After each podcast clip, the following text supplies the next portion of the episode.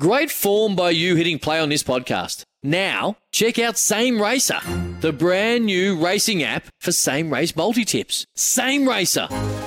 Download from the App Store and Google Play. Powered by Bluebet. Gamble responsibly. Call 1 800 858 858. All right, overnight crowders. We're going to be joined now by Alex Catalano from the Inner Sanctum, uh, not only to talk about what's been happening in the AFLW landscape, because we've obviously been a bit on and off with the cricket and different things. I haven't had a chance to ta- chat with Alex since we previewed the draft, but also I've got to give Alex the chance to uh, get excited. Oh, that was a stitch up there. That is an absolute stitch up, Jen. Hello, thank you for having me on once again. Great to have you, Alex. Look, I thought, you know what? Everyone used the term is the lid off, and hey, back to back wins is the lid off. I know, I told you after the game, um, myself and every other Bomber supporter dreaming of eight, nine wins now. It's uh, unheard of territory for 2022. I am being obviously a little bit tongue in cheek there, but um, for, yes, welcome and um, congratulations. It was a, it was a good win. I know an undermanned Brisbane Lions side, but a rare back to back win for the Bombers. Yeah, I think if anyone's happier than me right now, it's probably Ben Rutten, considering the, how the season's gone. But yeah, they did so so well um, on the weekend. A number of great results, but um, especially for the Bombers, uh, knocking off a top four team, well, potentially not to be top four. Who knows? The Lions have got a pretty interesting run, so who knows? But a good win overall. It was a pretty crazy weekend of footy, realistically. The whole round threw up a, a few challenges and a few different results than what some of the tipsters would have been picking. well, you don't want to take my tipping advice because I ended up with about three out of this round, so definitely uh, some different ones. Um, but no, it feels like we haven't had COVID be an actual issue um, for a minute. You know, the the Eagles obviously at the start of the year, but the Lions affected so badly. Five players, I think it was out um, in the end, I don't know how many more times we're going to see that happen throughout the rest of the year because I've seen the headlines of everybody's going on lockdown over there in Brisbane town and they're all starting to um, make sure they've got to keep safe for the end of the year because they've got a finals run to worry about. I know it's thrown up a whole different um, conversation. I guess we thought had been buried, but it's coming right back up again to figure out how are each of the teams, especially those with finals aspirations, going to handle being extra disciplined and trying to stay away from you know what is still an ongoing problem in COVID. So it's going to make another interesting storyline as we run through the finals. But before I get you back to the actual topic at hand in the AFLW, Essendon, you take on Gold Coast Suns next, and then Collingwood, North Melbourne, your next three. Come on, where where are you sitting in those three?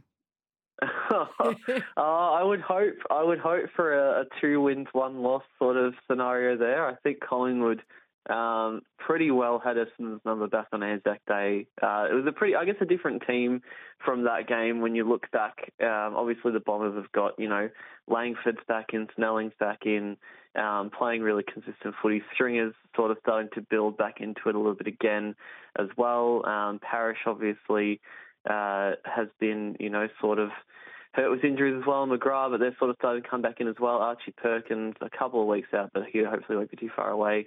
So I don't know. I'm not saying anything uh, can't happen, but the Pies would be the one that I would look at at the Danger game. The Suns, you never know. That was a great, great win by them on the weekend um, to get over Richmond with the comeback in the last quarter. But I think especially at Marvel, the Bombers just have that little bit of an edge. Uh, whereas North Melbourne, you'd have to say, despite that, they had a really good game as well against Collingwood. But uh, I think they would be the one you pencil in definite. So it's a, a yes, a maybe, and a no. I think from those next three weeks for me. All right. Well, I've given you your chance to get a bit excited about the Bombers, and I appreciate you uh, running with my surprise package at the start there. Now, AFLW, when we last spoke a few weeks ago, we were previewing the draft. It pretty much went to plan from from what we were discussing, and then we had um, now fixtures. We sort of have replacement players. What's happening in the the landscape of AFLW at the moment? Yeah, well, the fixture drop at the start of last week, great for all fans and media alike. I know I've been running through it and plotting out all the games that um, will and will be on the schedule for the rest of the year. Very happy to say I will be making my way over to South Australia for the uh, very first showdown in the AFLW because I thought uh, given the circumstances with Erin Phillips heading over, it's going to be Adelaide Oval. Uh, that is a must-watch game. So uh, can't wait for that. Going to be the first time at the Oval too, so very very excited about it. Um, but yeah, preseason ramping up. A lot of teams sort of starting to get their full squad. Essendon got their full squad together training for the first time this week. Um, the Swans out on the SCG tonight, which was great scenes as well. Um, a few sort of replacement signings coming out. I know we saw that the Suns pick up a few players after the draft. Ashley Atkins uh, from West Coast has made her way over there.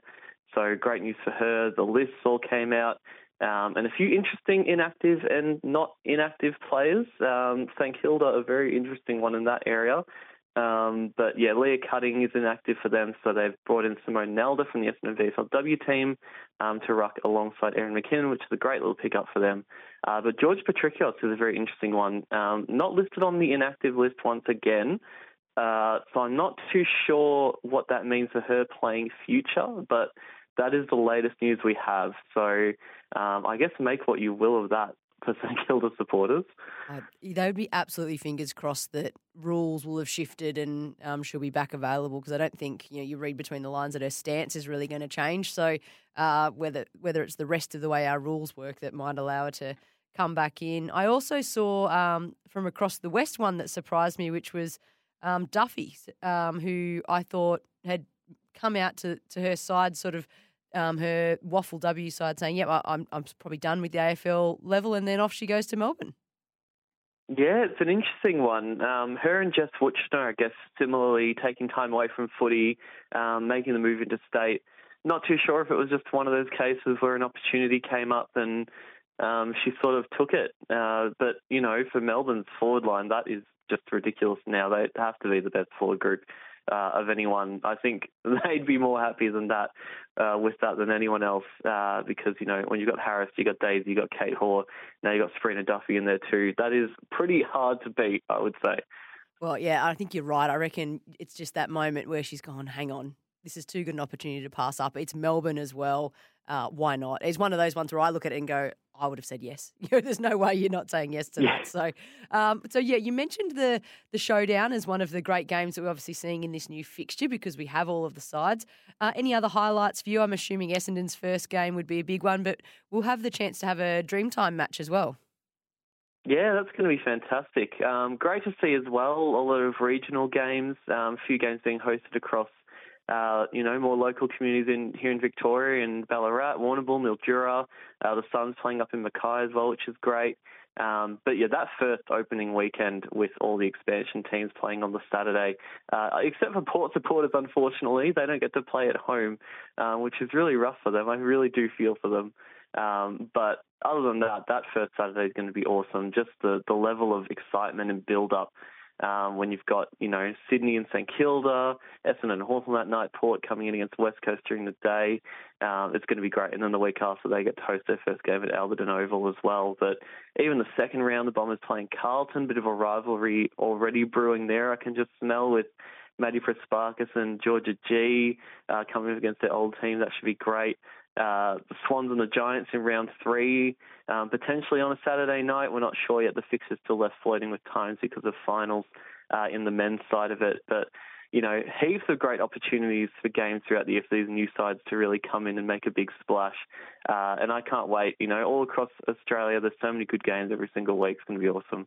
Well, the season we now know starts Thursday, August 25. So we're, what, approximately five weeks away from season seven, the second edition in 2022 of AFLW. And uh, I look forward to following all of it with you, Alex. But uh, any other news you should be aware of before I let you go? Um, well, look, uh, like I said, leading into the season, we're obviously ramping up our sort of coverage um, at the Inner Sanctum, so I guess stick around for that. I just put out a story today with one of the great stories of the draft, uh, Amelia Radford at the Bombers. Um, just had a chat to her over the weekend, and um, she's a fantastic story, playing local footy a year ago, up into the VFLW, and then drafted into the AFLW team. It's fantastic. Um, and we'll be doing a bit of a, a look at Women's Coaching Month as well. We've got a few players lined up um, over on the, the Czech side to chat to. So uh, should be good fun exploring a little bit of the players that are involved with coaching um, within the AFLW because there's so many opportunities that are arising, and it's great that the AFL celebrates it every year in July. Yeah, that is brilliant. And uh, what about your your personal podcast? Time to give it a plug, I think. uh, yes, that's between the arcs. Um, we're we're sort of balancing between the, the two, the Czech side and the between the arcs at the moment, but um, plenty of AFLW to to get to before the season starts. So I can't wait. There's, like I said, so many brilliant stories out there, and hopefully we can uh, bring a few of them to you. Brilliant. Thank you so much for your time, Alex. It's always a pleasure to chat to you on the overnight crowd, and uh, have a great week. Thank you, Jen. Thanks for having me on, and uh, enjoy the rest of the show, Overnight Crowders. Speaking with Alex Catalano from the Inner Sanctum, uh, a Bombers supporter, so letting him run wild a little bit there. Continue to get in touch here on the overnight crowd, 1300 736 736 and 0433 98 11 16, the text line. Let's have a chat soon on the overnight crowd. When making the double chicken deluxe at Macca's, we wanted to improve on the perfect combo of tender Aussie chicken with cheese, tomato, and aioli. So, we doubled it. Chicken and Macca's together and loving it. Ba-da-ba-ba-ba. Available after 10.30am for a limited time only.